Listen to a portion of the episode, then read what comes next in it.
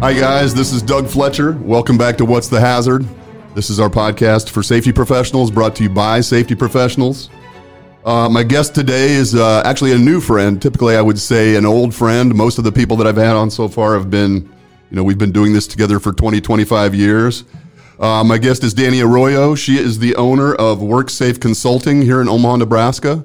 Uh, relatively new to the small business world. I think. How long have you been in business, Danny? Uh, about two years. Two years, awesome. And um, she brings uh, a, a unique expertise to the table. Um, you know, I consider myself kind of a safety and health generalist, uh, OSHA compliance related issues, things like that, industrial hygiene. You actually have a, a higher level skill set, and you do some unique things in your business, and we're going to talk about that. Um, I'd like to hear more about it. Um, I do have a, an observation for the week that I'd like to make uh, before we get started. Um, as, as everyone knows, there are many facets to your safety program. As a safety professional, you've got a lot of things that you're responsible for. Uh, you may have a preemptive maintenance or a preventive maintenance program that is critical to your success. You may have process safety management issues if you deal with highly hazardous chemicals. Uh, perhaps you have a behavior based program of some sort.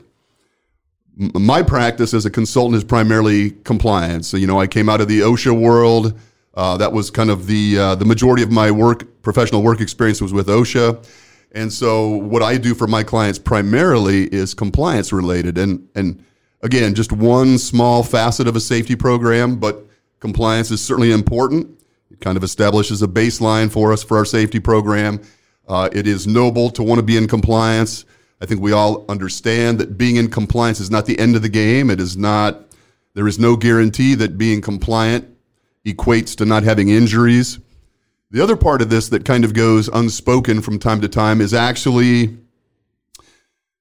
addressing the issues that injure your employees, um, the stuff that you find on your 300 log, your OSHA 300 log. So, in my experience as an OSHA guy, as an OSHA inspector, I would go into a facility and I would request their 300 logs. That's protocol typically for most OSHA inspections. You obtain the 300 logs. I would give them a cursory review, maybe look at them, maybe not, maybe just shove them in the file, and then go out and walk the facility and look for violative conditions, non compliant conditions. And when you compare what I issue citations to or for to what's on that 300 log, there's very little correlation right? Most of the stuff on a 300 log is overexertion related, might be repetitive stress related, some other kind of musculoskeletal disorder perhaps, or even slips and falls. And those things do not fall under the compliance realm easily. You know, there you know, we had an, uh, an ergonomic standard for about 90 days back there, you know, after, after the uh, Clinton administration. But OSHA does not do a great job of regulating compliance of those issues, but that tends to be what fills up your 300 log. So not only do you need to be compliant, but you need to address the things that are injuring or most likely going to injure your employees. And that's kind of what you do. That's kind of how I view what you do. Your specialties are things like ergonomics, um, physical assessments, uh, ADA, those kind of things, and those those are the things that tend to populate our 300 logs. And so, while I'm out there preaching compliance and helping people identify those uh, regulatory vulnerabilities, part of what you do, and and uh, tell me more about what it is, but part of what you do is helping them address those things that are actually injuring their employees. So. Uh, that's my that's my two cents. Um, that's my segue into you. So, Danny, tell everybody a little bit about yourself, if you would. Uh, you have a lot of education. You've been doing this professionally for a while, and, and then what you do with your business. All right. Thanks, Doug. Um, first of all, I don't necessarily agree that I have a higher level skill set than you. It's, Uh, I just- it's specialized. You're very it's very specialized. specialized. It's very specific. Um, but I think just safety people in general have uh, some pretty amazing skills. When I think about what a safety director or manager does, I, it's it's a lot. Well, there is a lot to account for. You're right. Absolutely. That's why they need people like us from time Yeah. to time, hopefully. Yeah. So uh, I am an occupational therapist by trade. Um, I got my doctorate from Creighton in occupational therapy. Nice. Um, my first full time job was as an industrial therapist. Um, I was working for a company, not for myself. And that's kind of how I started to learn. Um, the primary contract that I worked through that job um, was a big one, and the safety director of that company was very experienced, very knowledgeable, which is phenomenal because I didn't. Are really we talking get- about I- mutual friend? Or Yeah, are we, we talking are. about some? Okay, Yeah. good, good, okay. Uh, but I didn't really get any training, so I essentially was hired on to run an on-site clinic and, and do post-offer testing, which we might talk Mm-hmm. about later. Um, but I didn't really get any training. And in therapy, in the therapy world, you don't get training on OSHA.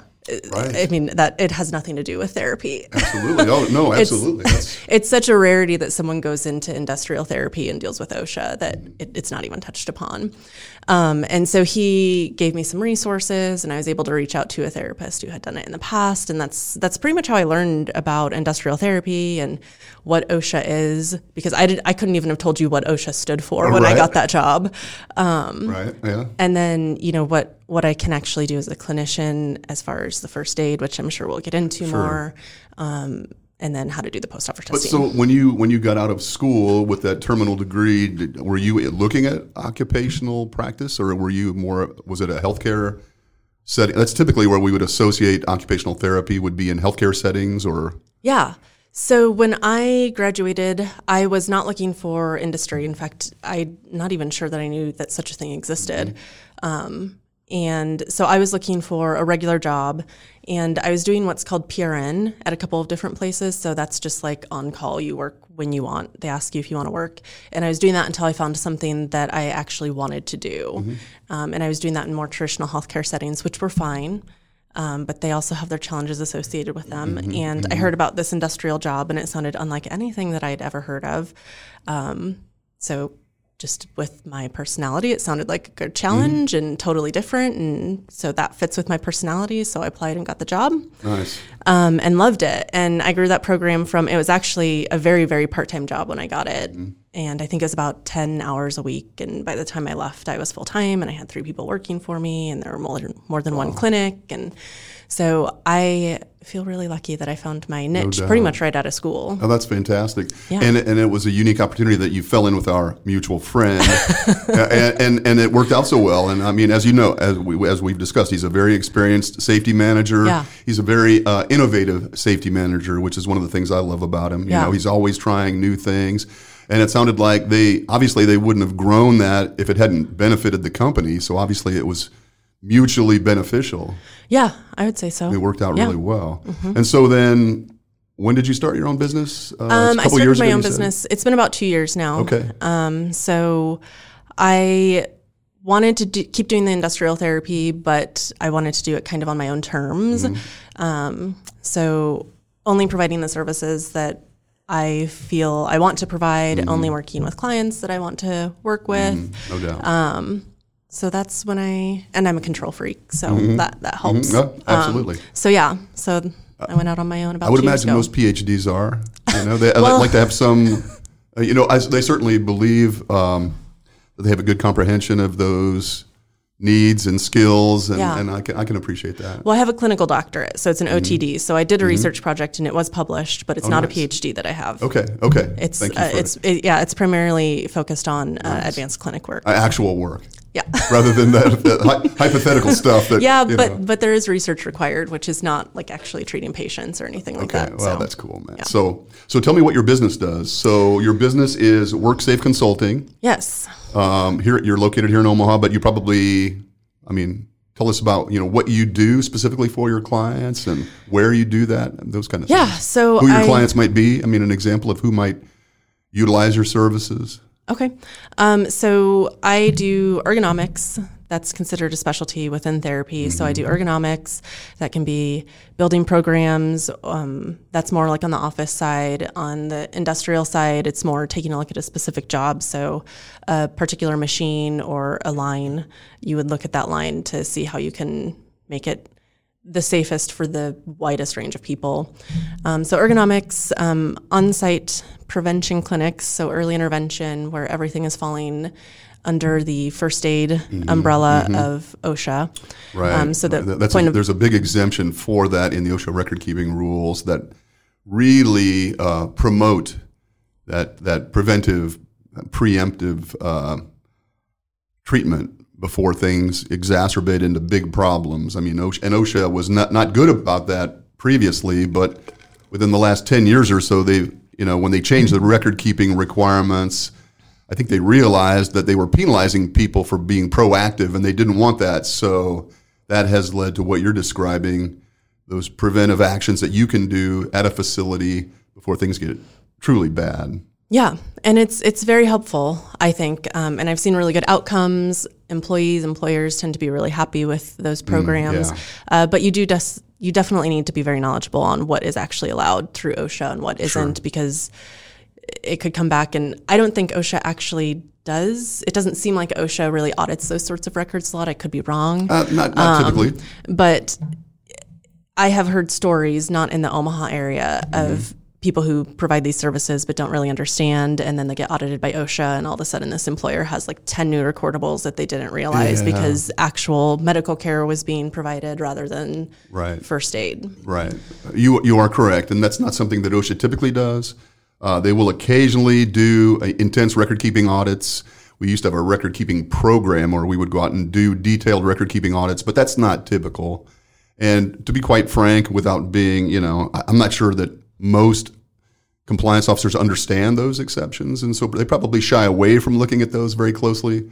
But but there are there are rules obviously that you have to follow, so it would you have to understand those obviously as you Yeah. do. That's that's important. Yeah, um, it, it's pretty specific rules that you have to Mm-hmm. follow, but there's so much that you can do within what OSHA allows, um, where Mm-hmm. you really are just preventing injury Right, right. to employees. So much of what we can do is just very sort of common sense and basic, and I think our the traditional healthcare system has kind of grown into this just beast where we just go to you know the most expensive option all the time the maximum amount of treatment all the time and sometimes the answer is just very simple So let me ask you this. I'm, this is a little bit off subject, but back when I was a compliance officer, um, I went to a facility where they were deboning hams. It was a ham processing facility.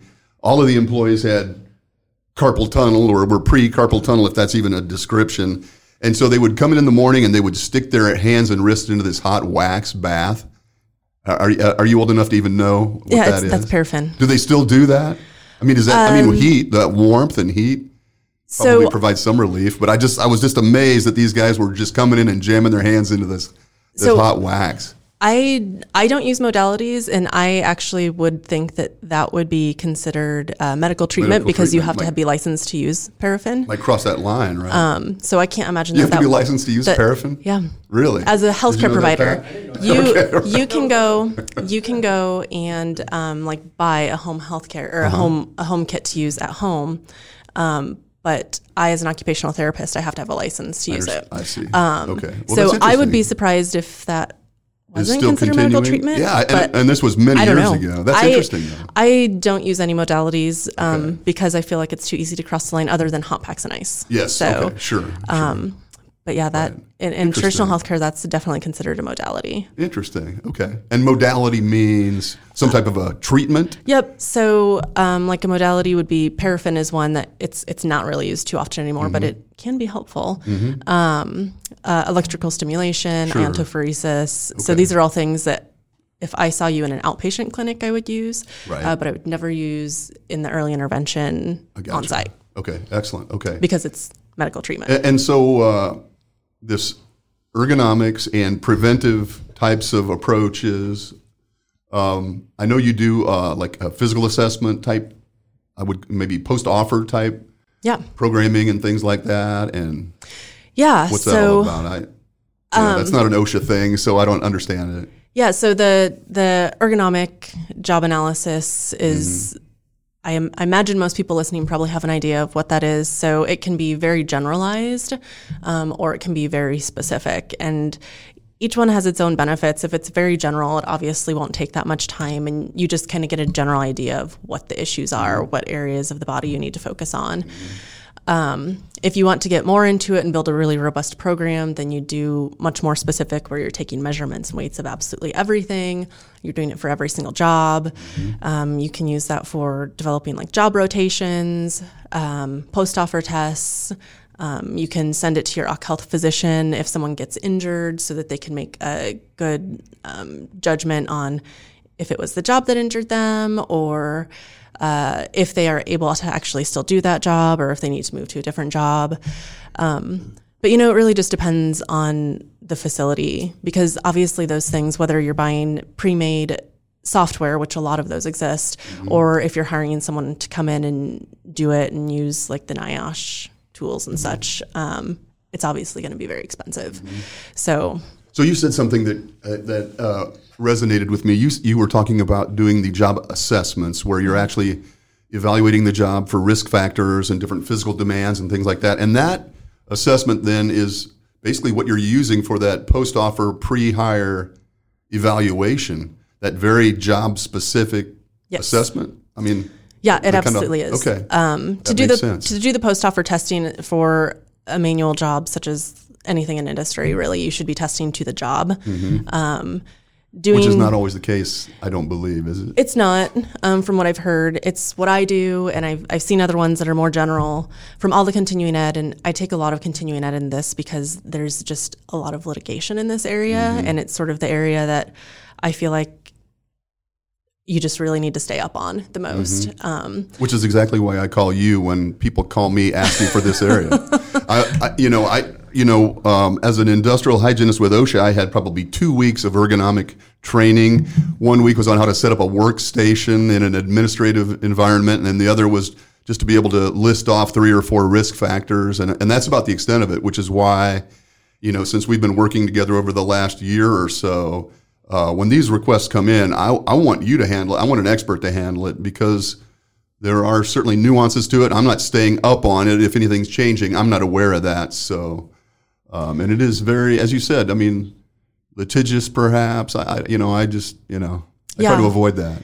Yeah, it is. And it's the thing about that is there doesn't tend to be like cut and dry answers for things. So, Mm-hmm. So that, you need an expert to basically, yeah. that, that, that is why I like to stay up on it because you're essentially staying up on the latest court cases, more or less. Um, Mm-hmm. Right. So, what what reason was this court case lost, and what happened? What did the people involved do?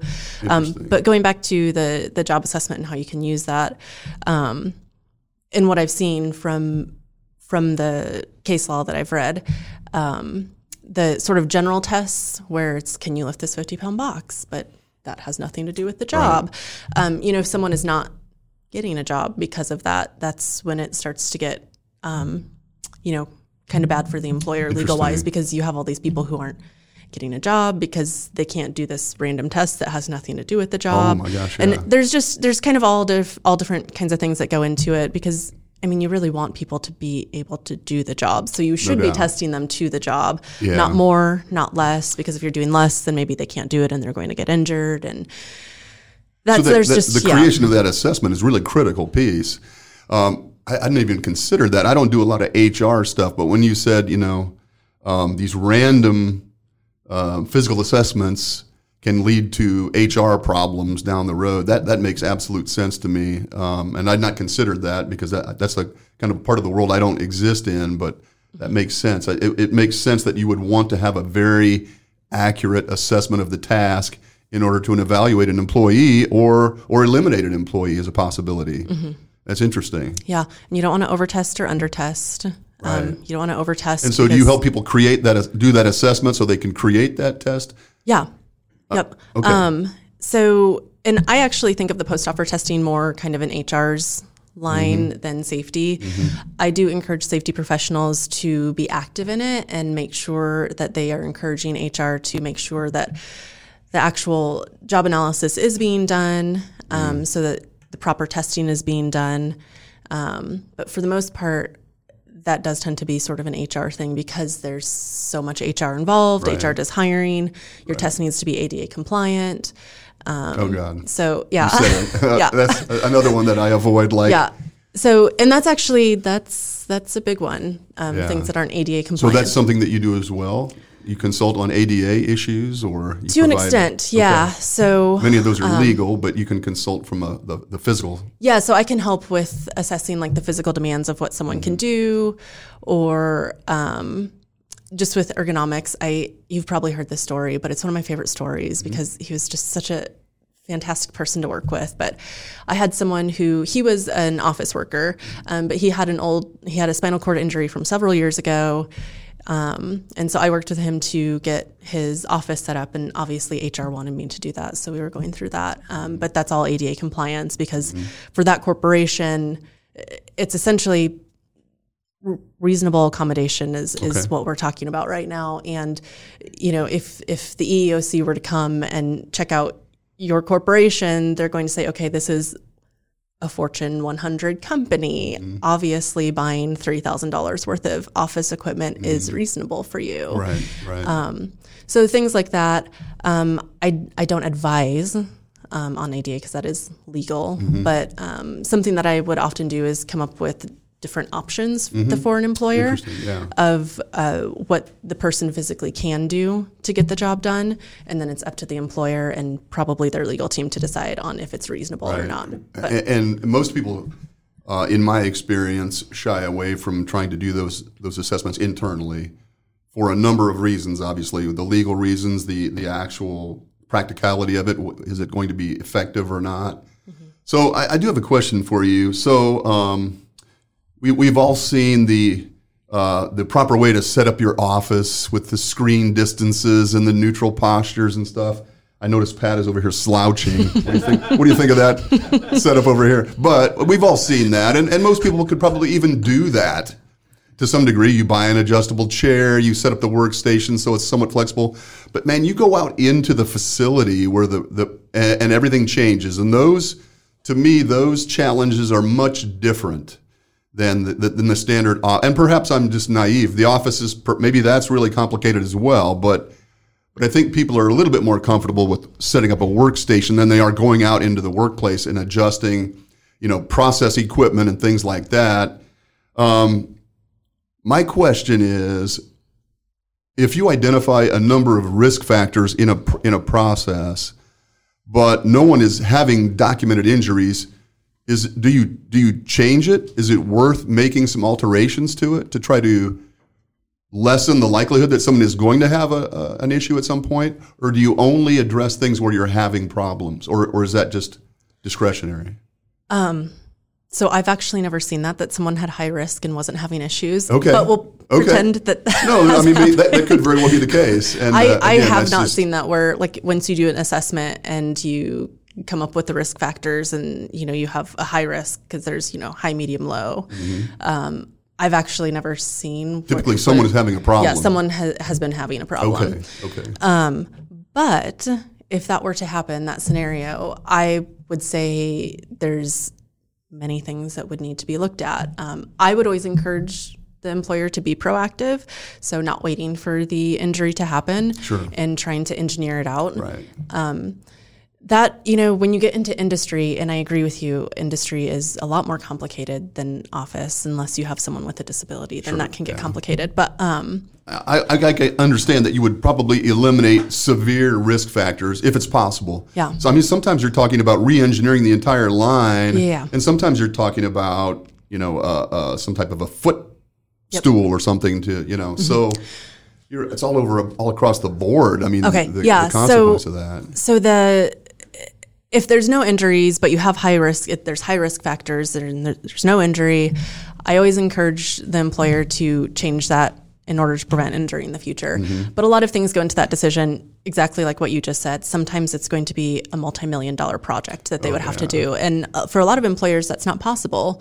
But some are and some are actively moving towards you know more automation updating everything. And maybe that was just the thing that they needed to decide okay this is the investment that we're going to make for next fiscal year um, I always say that in any facility that I'm in, uh, my best friends are engineering and maintenance, Right, Because sure. they can pretty much come up with anything. Yeah, no doubt. Um, no doubt. And working all three of us are together, intimidated by yeah. this oftentimes, and they believe that they're going to have to re- redesign their entire facility, and it's it's not always the case. There are some fairly simple, inexpensive fixes that can actually, you know, provide tremendous benefit. But it real, but again, for me, who who has very little ergonomic training. I'm just kind of shooting in the dark, you Yeah. know, and and I think there is a risk to that Um, I financially maybe and maybe that's the only risk or maybe you can make the job worse by tampering you know, without really having a basis for making those changes. Yeah. So I always think it's worth trying. And for me, I always think it's really important to involve the people who are actually doing the job as well, which, from what I've heard, can be a step that's sort of missed by some folks. Mm-hmm, I agree. Um, and sometimes, especially when I introduce myself primarily as a healthcare provider, people will be a little bit more open with me than maybe they are with other people. the safety. Um, and so getting their input on it too, because sometimes they're, the issues that they're having aren't the ones that you would think they're having. Um, so getting their input, they should be part of the team to fix anything. And you know, some jobs are just high risk; they just are. And so you need to look at job rotation. Uh, can you expand the job to include more things that aren't high risk, so that people aren't exposed to the hazard for as long? Um, so there's a lot of different ways that you can look into that, but for sure, if there's a high risk, I would definitely recommend that the employers Make start, some attempt to try to, address try to prevent it before there's injuries happening. Interesting. Well, I would per- personally, I, all almost all of my clients are industrial. I have a few healthcare clients, uh, very few construction clients. Although you know, ergonomics transcends all of these industry sectors. You know, I mean, but I would love to have you or someone with your skill set follow me through all of my industrial facilities to do an assessment because I think whether they're being captured on a 300 log or not, there's there are so many risk factors and st- stressors involved in most industrial workplaces that I- you know every every uh, company should probably do some kind of an assessment. I mean, even if it's just a baseline assessment to try to identify those risk factors and where those problems are likely to occur, even if they're not having them. I don't know if they're typically that proactive. What What are your clients coming to you for, in with an ergonomic interest? What, what are they? ask- Are they typically responding to an injury? They've got an issue. I would say, yeah, generally responding to an injury or several injuries, even if they're not major, but you mm-hmm. know, five injuries have happened on this line, and none of them are major. But what can we do to change mm-hmm. this? It would be nice to be a little bit more proactive. I think. If Yeah, could- if companies can embrace that, I know that's hard. Well, and I think part of that is because safety folks, not because they don't understand it, but because it's not what OSHA goes after. Right, Um, and I've I've talked to people about that before, and it, they agree that that's that's true because they're that's not what OSHA's going to come in and audit. Mm-hmm. Um, and once they can get all that kind of tidied up and cleaned, what you know what OSHA is going to audit, then they can focus on this other stuff. And it's not that they don't realize that it's not a problem or they don't want to address it. Mm-hmm. It's just kind of I think it's really overwhelming for them because there's not standards written. Right. Well, it's incredibly difficult for an OSHA compliance person as well. So, speaking from that perspective, we typically avoided doing ergonomic evaluations. I mean, there was a period of time where OSHA had a nursing home initiative, and they probably still do. Uh, but when, while I was with the with the agency, we had a nursing home initiative, and because you know because the uh, you know the caregivers, the nursing staff, the aides. You know, there's there's so much resident manipulation. There were a lot of issues with that, and we had just a general matrix that we used. You know, based on you know the number of injuries and the severity of those injuries over a period of three years. Are they increasing? Have they decreased? And is the facility doing anything about it? Any type of lift assist devices or no lift or you know, buddy lifting, whatever the approach was.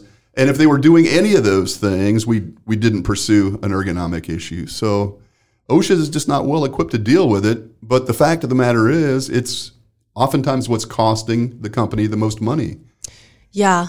Uh, It's tough. ergonomic sort of injuries, musculoskeletal injuries caused by improper lifting, um, not getting help for lifting, and healthcare is huge. A lot of money. So many healthcare providers get injured by transferring patients either incorrectly or they should have asked for help, or, uh, you know, a lot of facilities are understaffed. Um, healthcare, for the most part, usually is a for profit business.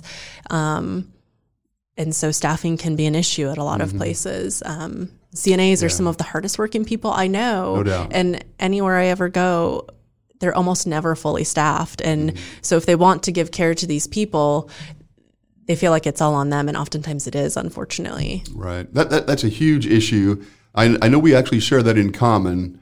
Um, I had a little bit of experience working in a nursing home many many years ago as a nurse's aide. I'm not even sure the certified nurse's aide credential existed at that time. It was so long ago. And I know you've had experience in long term care and other skilled nursing facilities.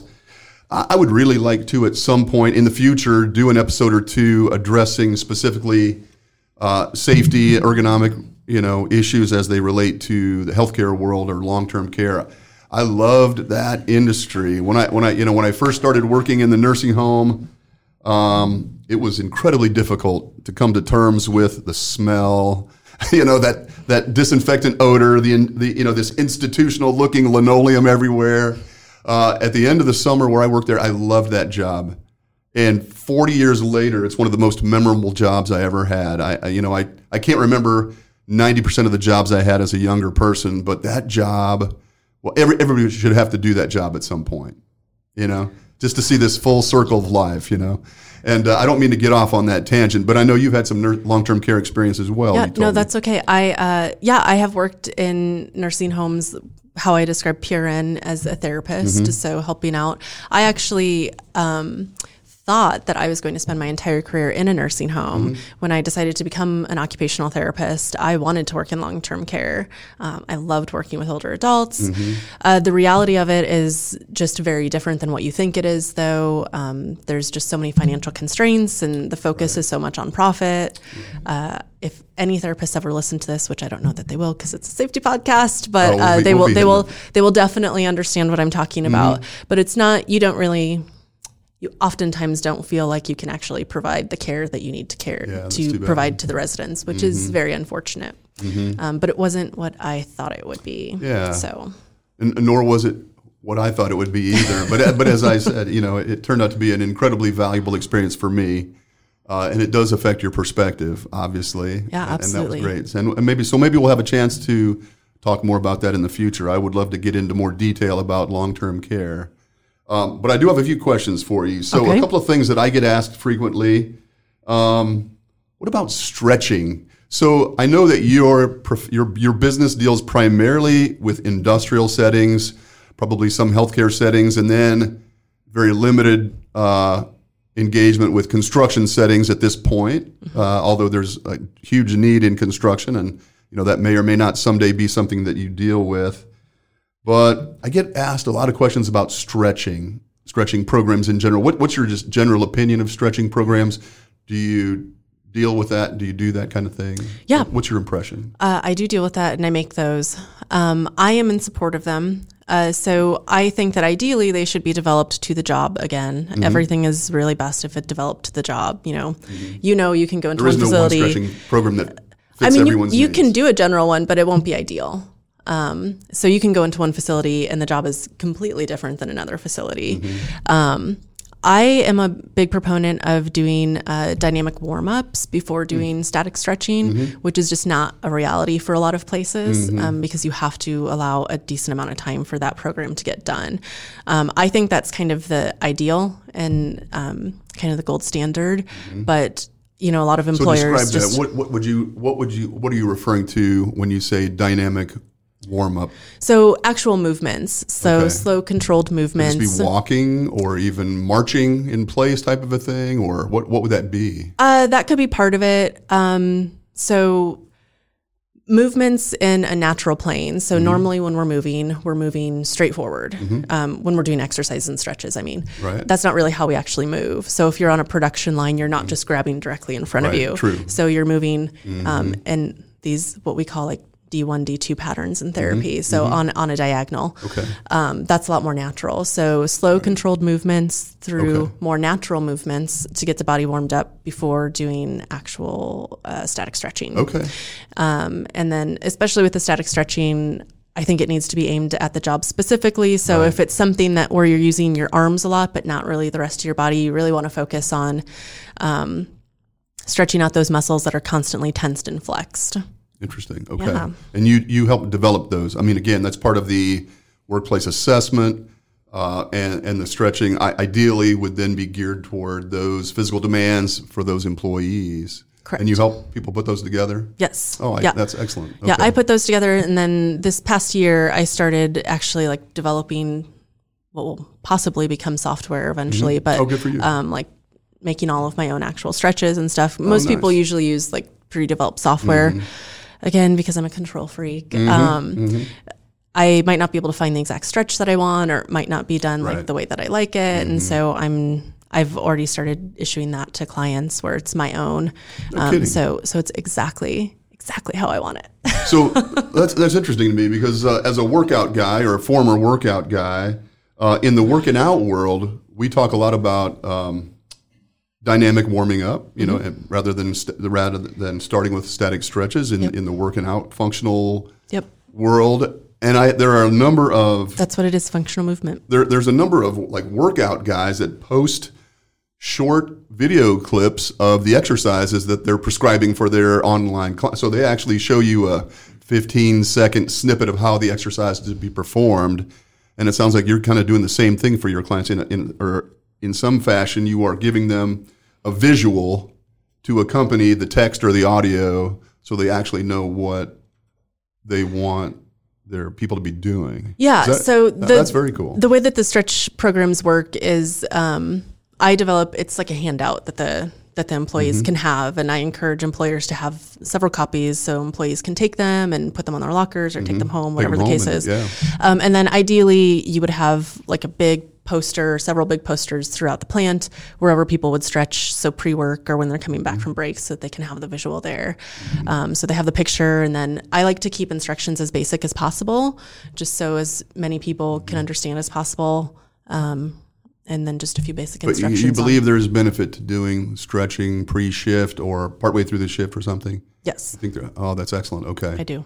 I don't know that most companies do that. I, I know some companies, and they tend to be forward-thinking companies. They do stretching programs either in their pre-job meetings, and and you might find if you do dabble in the construction world, there are some construction companies that'll do this. They will have kind of a pre-shift task discussion or a job hazard and out toolbox talk or something, and they will lead the employees through uh, a stretching regimen of some sort or a, a little protocol. You know, um, might be five minutes, might be ten minutes over the course of that discussion. But I, I was always fascinated by. I think that's reasonable. It makes sense to me. You know, since I stretch. Um, repeatedly throughout the day in order to actually be able to dysfunction, you know i mean it's just kind of where my life has gotten to but uh, You should but- try foam rolling. uh, I should. I do actually do uh, some lacrosse ball work. I, you know, I tack down that tissue, as they say in the business, and um, a little bit of foam rolling, and I do get relief from that. Uh, and I think it's valuable. What about that? That leads me. That's, this is an incredible segue into the aging workforce. Okay, which is another issue. Truthfully, I happen to be like the leader of the aging workforce, but I mean, it, it presents some serious issues, does it not? I mean, do you do you see this in your practice? Yeah, it absolutely does. Um, and the the aging workforce is huge. The baby boomer generation is uh, a huge generation. Mm-hmm. Thank Gen you. X is Gen X is after you, and they're Right. significantly smaller. Right. You guys still make up a huge part of the workforce. And it is, it is problematic. It seems to me. You know, I would agree. yeah. What, do- what, what do we do? Are there things that we? I mean, stretching might be one of those things that we can do to try to. Yeah. So with with everything that we've discussed, a lot of the issues that I see are some things can be engineered out. A lot of what I see though, I'm thinking of a client that I'm working with right now who they are doing absolutely everything they can to engineer stuff out Mm-hmm. and they're super proactive. But a lot of the issues I see when I go to their plant are um, things aren't being performed correctly. So really, training needs to happen. Um, you know, I went to the plant and I was there for a few few hours on one day, and I didn't see a single person lifting correctly. Everyone was bending over at the waist Right. and lifting up. Um, so a lot of it is training. Mm-hmm. Um, ergonomics, I feel like, is sort of a newer thing. You know, I don't feel like back in the '80s that it was it was a big deal at all. Um, and so some of the older workforce definitely could benefit from training. Mm-hmm. You know, they've had decades of these sort of work movement patterns that that they've just always done. Um, And a lot of people don't realize how much better that can feel when you're doing something correctly. Yeah. Yeah. Well, that, that's why, um, and I and I know there are um, probably issues with the construction world, but there there are so many awkward postures required, and they are you know they are literally you know lifting heavy materials and heavy equipment and tools and bending, and half the time they're working overhead, and half the time they're on their hands and knees.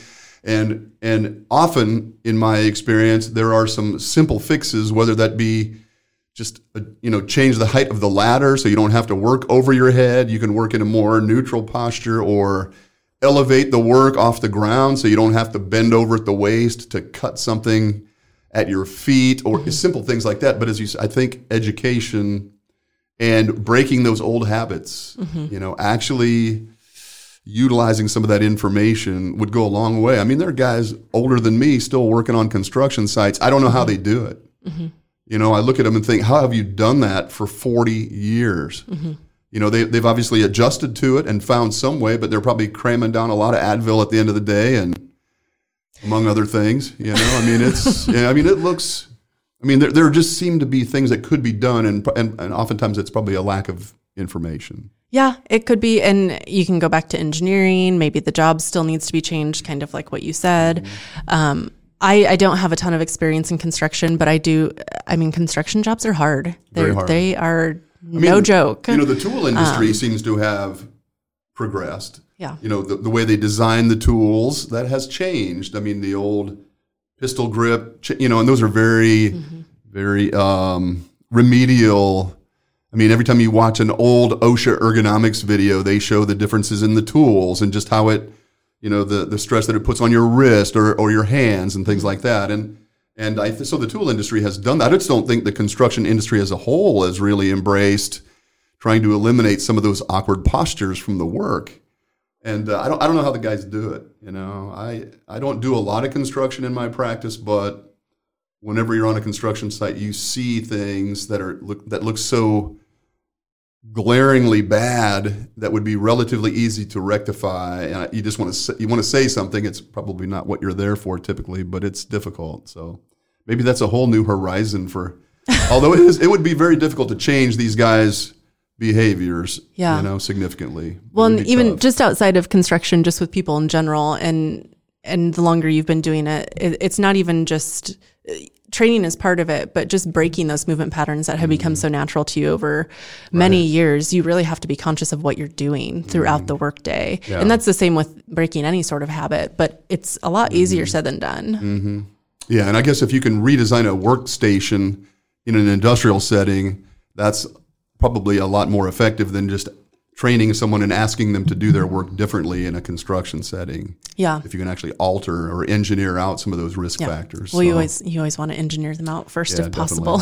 yeah, if, we, if you leave it to the employee, Yeah. oftentimes, as you said, they're going to fall back into those old patterns or those old habits, and it's it's much less reliable. Yeah. than, you know, Well, and say- then, you know, I mean, anytime you're dealing with humans, there's a big psychological factor to it. So sometimes they don't realize that they're doing it. Sometimes they get frustrated because they feel like management is making them move so fast that they can't slow down a bit to use a different movement pattern. And so everything is psychology when you're dealing with humans. Yes. Yeah, I wish I had a psychology degree. Truthfully, there is so much of that involved. You know, when we I have talked with some of the guests about what makes a good safety professional, uh, and, and you know your communication skills and the way you interact with people is such a critical part of it. Oftentimes, you know, I mean, I'm dealing with a situation right now where there are concerns about not only the message being delivered, but how it's being delivered in a certain workplace. And gosh, that that makes such a difference. It does. That's really tough. Yeah. And I, you know, I, I have learned that the hard way. Yeah. You, know? you learn one way to approach people. Oftentimes, when you're with OSHA, as a, as a regulator, as an enforcement person, and you know that approach doesn't work as a consultant. I've found. You know, Yeah. so ha- I've had to alter my approach significantly. But I bet you have. it is what I, it is. I have an awesome job. I just get to help people all day. Yeah, that is, that is awesome. I totally agree. So um, let's talk. I'd like to. I re, I'm really fascinated by the ergonomics part of this because Okay. it, it interests me, and I know as a as a safety person how impactful those issues can be on the workforce. So, what's involved in an assessment? If if a company called you and says, "Hey, we've got a problem with a job, Danny." Can you come out and take a look at it and help? What do you do? What goes in into an assessment in general terms? I know you can't. Yeah. So, um, I, if possible, I always physically do the job, which might be unique. Perform the job. Yeah, if possible. Really? So, Okay. you know, there are a lot of things that I can't do, but I would observe for a little while Mm-hmm. um, so that I know what the job is. I always talk to supervisors or managers to get an idea of the job. Then I talk to the employees to get an idea of the job. I make Mm-hmm. sure that it's okay that I do the job, and then I do the job. Interesting. Wow, Um, good for you. You, You're you're Mike Rowe, basically, in, in some respects. Uh, Michelle Rowe. there we go, yeah. Michelle Rowe. Excellent. I, I think that's Um, terrific. I mean, obviously, there's some jobs that I can't do, Mm-hmm. um, but a lot of the manufacturing jobs I can do, Mm-hmm. um, and I'll do them. You you get a very different perspective of the job when you actually do it, doubt. um, and there are things that come up that you might not realize otherwise. Mm-hmm. Like, okay, the the grip on this is actually really terrible when you're Mm-hmm. working in this environment for any more than you know 45 seconds. Right. It looks great. It looks well designed. I never would have thought that that was an issue, but it is. Interesting. Um, so I do the job, and then I use standardized tools um, to actually get measurements and data. So that's the quote unquote impor- important stuff that you would um, put into your report. Um, that's what you would base, you know, the the testing off of, Okay. all that kind of stuff. So I'm not going to put in my report. This job was hard. Um, I'm going to put all the data that I collected, Right. but I do think it's an important part of the assessment to actually do the job. Absolutely. So generally, you would start with one or two assessments that are sort of more holistic, whole body, Mm-hmm. what's going on in, with with the whole job, and then from that you would get an idea of where the issues are. So what body areas, and then you get you do one or two assessments for each area that has some risk to it to get more specific risk measures of those areas that are high risk, Mm-hmm. higher moderate risk.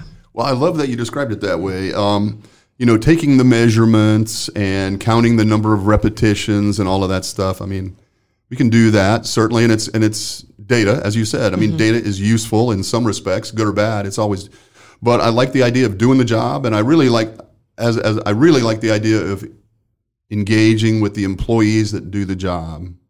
You know, there's probably no better place to go for information than the employees that are doing it to try to get some insights into what the real issues are. Um, and that's that's kind of a pretty, a pretty broad scope of, of interaction in order to come up with some assessment and then make recommendations then i mean what, what comes Yeah, from that so- assessment at that point if if we're having injuries or issues with that job Yeah. So you would, um, I have to say though, every time I tell someone that I do these industrial jobs, everyone is always shocked. Like even the safety people at the places. Mm-hmm. I think that's I, correct. d- I didn't realize that people didn't do them because I essentially just taught guys myself. can't do the jobs truthfully. So, but I feel like I get a lot out of doing it. And I also feel like, especially if I'm doing an on site clinic, I really build rapport with the employees that way too. doubt. Um, like I'm, if I'm on site and someone is in the weeds, like I'll hop on and help them if they Mm-hmm. need it for a few minutes until obviously not long term, but until someone can help them out. Like or the boss I feel like that. I feel like that really builds rapport Oh, I with people. does, no and people should have trust in you. yeah Um, i think that's so excellent off of those uh, assessments that I would use, I would write up a report. Um, in that report, it would have specific recommendations of what could be done to mitigate the risks, um, the moderate and high risks, and you'd want to start with high, obviously. Um, and then from that, it's kind of up to the employer of what they want to do. They can start working towards mitigating those risks. I can help them if they need it. And then that's the um, written report assessment that you could use for all those different things that I mentioned earlier. So, sending to the OC Health Doc, starting to develop a rotation schedule for the jobs, Oh, yeah. uh, developing the post offer testing. What, what's critical about job rotation? Um, I mean, we, we use that description or we offer that as a, as a strategy, but there, there's more to it than just rotating people, is there not? Yeah. So there are, like I mentioned before, quite a few jobs where the risk really can't be engin- engineered out. And I have one specific client in my head where you just you can't engineer out the issues. So a good option is going to be to rotate people through. So uh, this job is high risk for wrist and elbow. So then we want to rotate them, but we don't just want to randomly rotate them. We don't want to rotate them to another. yeah, we don't want to put them on another job where it's also moderate to high risk for wrist Right. and elbow. So when you're using those job assessments, that's what I'm saying. You can. I usually make an Excel spreadsheet for that's color coded so Mm-hmm. that the client can s- just see it more easily, um, and then you can start to build your job rotation off of that. So this is a high risk job. Let's move them to something that is low risk for that. Um, so the hands and wrists can rest for a little while. Right. Um, I, I've seen a number of job rotation strategies that just involve move one place down the line That's or what I one see a more place down yeah. the line, and it's just it's not the same job. helping. They're doing the same risk factors in a you know just you know five feet to the right or left. Yeah. It does not remedy that situation. I think that's a common error. I see that a lot, and I just, I just, I assume that just the people who do that, because oftentimes it's the supervisors or leads on the floor who are left responsible for that, and they just don't really understand maybe the point of job rotation, or uh, usually they don't understand necessarily what the risk factors are. So it's not that they're making these bad decisions; they just don't really understand Yeah. what the point of what they're doing is supposed to be, Right. or how to accomplish the goal. hmm That's Um, but I see that a lot too I do too. too. I do too. Unfortunately. Well, so um, what other? I mean, do you guys? What other things are you doing for your clients? I mean, that that's actually quite a bit of stuff. I mean, are you setting up clinics at this point? Are you helping them with? Do you actually? I mean, I know you were a sole owner operator. You don't have employees. You're like me. You're just a one person uh, shop. Yes. But and that, so that limits your ability to be on site 40 hours a week at any given location, I'm sure. But do you help them with the administrative considerations if they're setting up a clinic, or what kind what kind of other services do you offer your clients? Uh, so Or- as or far as like de- developing, so for office, you kind of spoke to this earlier. Mm-hmm. I don't think that you need someone like me to be on site in an office building. I think just having someone develop a basic office ergonomics program, training one or two people maybe in HR on Mm-hmm. how to do it and going over that with all new hires, I think that's a really fantastic way to handle it. Mm-hmm.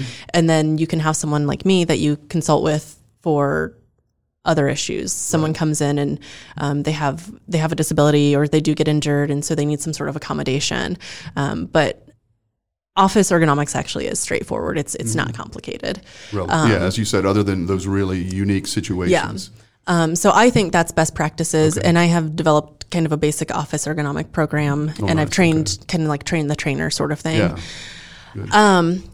Otherwise, as far as on site clinics, I have not helped set up a clinic that I didn't actually run. Okay. Um, off the top of my head, I don't really actually know any other therapists who do mm-hmm. industry in the Omaha area. just not done. Um, I, I take that back. I know one PT who does. Otherwise, it's just, I don't think it's something that people even know what it is. And mm-hmm. that's actually a goal of mine to start. Um, I would like to start taking students at some point in the next year to Mm-hmm. two years to introduce them to it. Um, I know at my school there was a clinical rotation Oh, at Creighton, but Oh, no no one no one wanted to do it. So I don't know that I'll actually get any interest in no, that. no, no, that's actually Um, really cool. I like that. but I think it would be a good way to start introducing people to it because I think this is a very useful thing to do. It's Mm-hmm. prevention, which no matter what we say in traditional healthcare, we don't do prevention in traditional healthcare. We just don't. Right. Um, and this is actual prevention. Um, so for me personally, as a healthcare provider, I really feel like I'm actually helping people Mm-hmm. when I do these sorts of things. Right. Rather than reacting to their um, Yeah, misery. exactly. Proactive rather than reactive. Yeah, that's nice. Um, that's kind of the safety mindset Nice too. to be in a position to do that. Yeah. Yeah. Um, so I've never helped set up a clinic that I wasn't actually in. I also feel like unless you are just a huge company that I don't really think that you would need my services 40 hours a week. But I mean, so for example, the uh, the uh, example you talked about earlier in the, in the beginning of our in our discussion, uh, working with our mutual friend. Yeah. Uh, you were there. Uh, that grew significantly, and there were a number of people working under your direction. Yep. What what types of services did you pro- provide there? For example, what was what was being offered to the employees? So it was an on-site clinic, and that clinic was open, I believe, about 40 hours a week. So the reason why I say I don't necessarily believe that it's necessary, that mm-hmm. safety fellow loves those sorts of services, mm-hmm. and so he very much was a proponent of having it open. I see. Okay. I don't think that's necessary. So if you are with a company that doesn't have that kind of budget, and realistically, a lot of companies Most don't, Sure.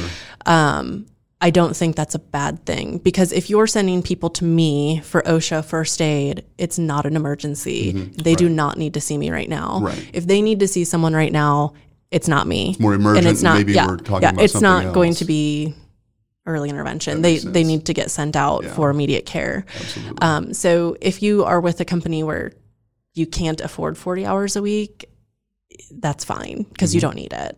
Um, people should be able to, you know, sign up and okay, this person comes on Wednesdays, so I'm going to see them at this time on Wednesday. Right. Uh, If it's if they need to see someone right I'm, now, I'm familiar with I'm not that situations person. like that. So but but you don't.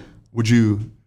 Well, I guess that's for you to discuss with the potential client. But I've seen that situation where uh, a therapist will be on site for a scheduled number of hours, Mm-hmm. And then oftentimes it's like if you're having any problems, work related or otherwise, please make an appointment, go visit with them.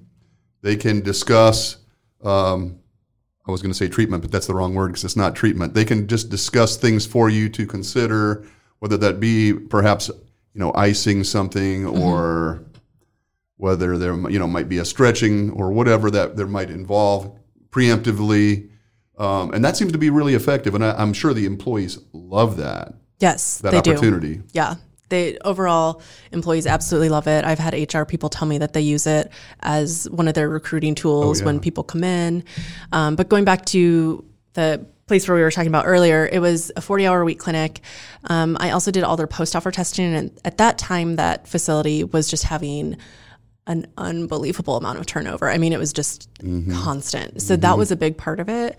Um, we did a lot of ergonomics. Um, I worked with their engineering a lot and maintenance to improve jobs. Um, God, it's been a few years. And that, but that helped their retention ultimately. I imagine it did. Um, I'm not sure. I know they just in general they had a lot of issues with turnover. I don't know that that necessarily had to do with the physical demands of the job. I'm I'm not sure about that. Um, it was just it was constant. I've never seen anything like it. Yeah, um, yeah. but I, I think that they're the have that they have improved though. Yeah, good. Um, so a lot of it was doing post offer testing for high levels of turnover. Mm-hmm. Um, the clinic was open 40 hours a week. I did a lot of like administrative and um, tracking stuff for them that Mm-hmm. I don't necessarily think needs to be done by someone like a high paid consultant. Mm-hmm. Sure. Um, I think a lot of those sorts of administrative things I did could be done by um, someone in HR. Or Mm-hmm. like if there was a safety tech, uh, a- another person in safety who could do it. So um, I'm going to post your name and contact information on the website. Okay. You want to just give give that information now? How would people get in touch with you if they were interested in discussing one of these services with you? I mean, do they come to your website or they just call or what? How would they how would they get in touch with you? Uh, they can call or email. I have a website. It's not fancy, um, but it will just give you my contact information on there. And it is Um, so I am Danny, D A N N I, at worksafene.com. And my phone number is 402 802 6316. okay, awesome. And, and like I said, I will put that on the website. Uh, so anybody that well, anybody, everybody should call. I mean, it sounds, I, in my opinion, certainly everybody needs to do these evaluations. So, just to wrap things up, you know, where would you like to see your business go? I mean, what do you enjoy most about what you're doing, and where, where do you want to where do you want to see it go? What would you like to? I mean, do you enjoy the ergonomic part of it? Do you enjoy the uh, the preventative aspects of what? I mean, what what do you like doing, and what do you want to see happening over the next few years? Um, I like everything I do, and that's one of the great things about having your own business is you can do what you want to do. So, for instance, when I was an employee, I did work comp therapy, so I I would see people like from the beginning to the end and all that kind of stuff. I don't really like the fact that I'm the prevention person and the work comp person, so I don't do work comp therapy. Okay. So if early intervention didn't work, someone got injured and they need to go and have actual therapy, I'm not the one who's going to do it. Okay, Um, so I have control over what I do. So everything that I do, I really like. good. Um, That's nice. I am eager to start bringing students in with me, and that's obviously going to be dictated by if clients will allow them on the premises or not. And that's you know something I would work out with individual clients. Right. Um, but Every time I go see my doctor, he's got a medical student with him, so it's got to be, you know. Well, I think in healthcare that's normal. I think outside of healthcare, it's not really normal to just have like students hanging around all the time. Uh, sounds like a good idea to me. Um, yeah, I just I think this is a, a great niche to be in, and I think it will continue to grow because it really is. If you look at healthcare as a whole, this really is almost the only prevention, with a few exceptions, that's actually being done, Right. musculoskeletal wise, anyways. Um, and so I think it is going to grow. So I I. I think it's going to be in the next, you know, five to 10 years, this is going to be a lot more common than it is now. I, I um, completely agree. And, and, and it's a whole different discussion, healthcare in general. But I think if we could be more preventative, whether that be at work, home, whatever that might include, the benefits downstream would just be significant. So I, I know com- most companies realize this, and they're just looking for a way to incorporate some of these preventive strategies mm-hmm. into their programs. And so, mm-hmm. you know, I was really excited that you would be able to come and speak with us so that we could give them that information. Uh, I would love to see that you, you're doing this for many of my clients because. Uh, you know, many of them are struggling with some of these issues that I don't have great tools to help them address, and so uh, at least here in Omaha, you know, uh, it's great that we have someone with your skill set in this safety community. Um, anything you want to say in closing? I mean, anything you'd like to offer, or um, any complaints, or no complaints. I prevention is the way to go. Yeah. I love what I do. I get to help people, and my clients love that I help their people. Right. So, what would you do with Pat? Uh, would you make him sit up straight, or what would you? I mean, make him sit at least put his feet on the floor or something like that. I know you're supposed to. When I sit at my desk, my feet go up on the desk. I lean back. I slouch. Uh, it's the only comfortable position I can assume, but I know that uh, as an ergonomist, you'd probably walk in and just be horrified. But that's the nature of how I work. Well, thank you for being here. I've enjoyed our conversation. I always do. Um, I look forward to working with you for the next, well, for me, five years. For you, another uh, 30 years or whatever it is. And I hope we get to do it again sometime. But thanks for coming in. Um, like I said, I'm going to post your contact information on the website. I encourage people to call you, at least discuss with you how you might be able to help them. And uh, I'm sure you can. And uh, thanks for listening, and we'll talk to you again soon. Thanks, Doug. Always appreciate your support. A Parkville Media Production.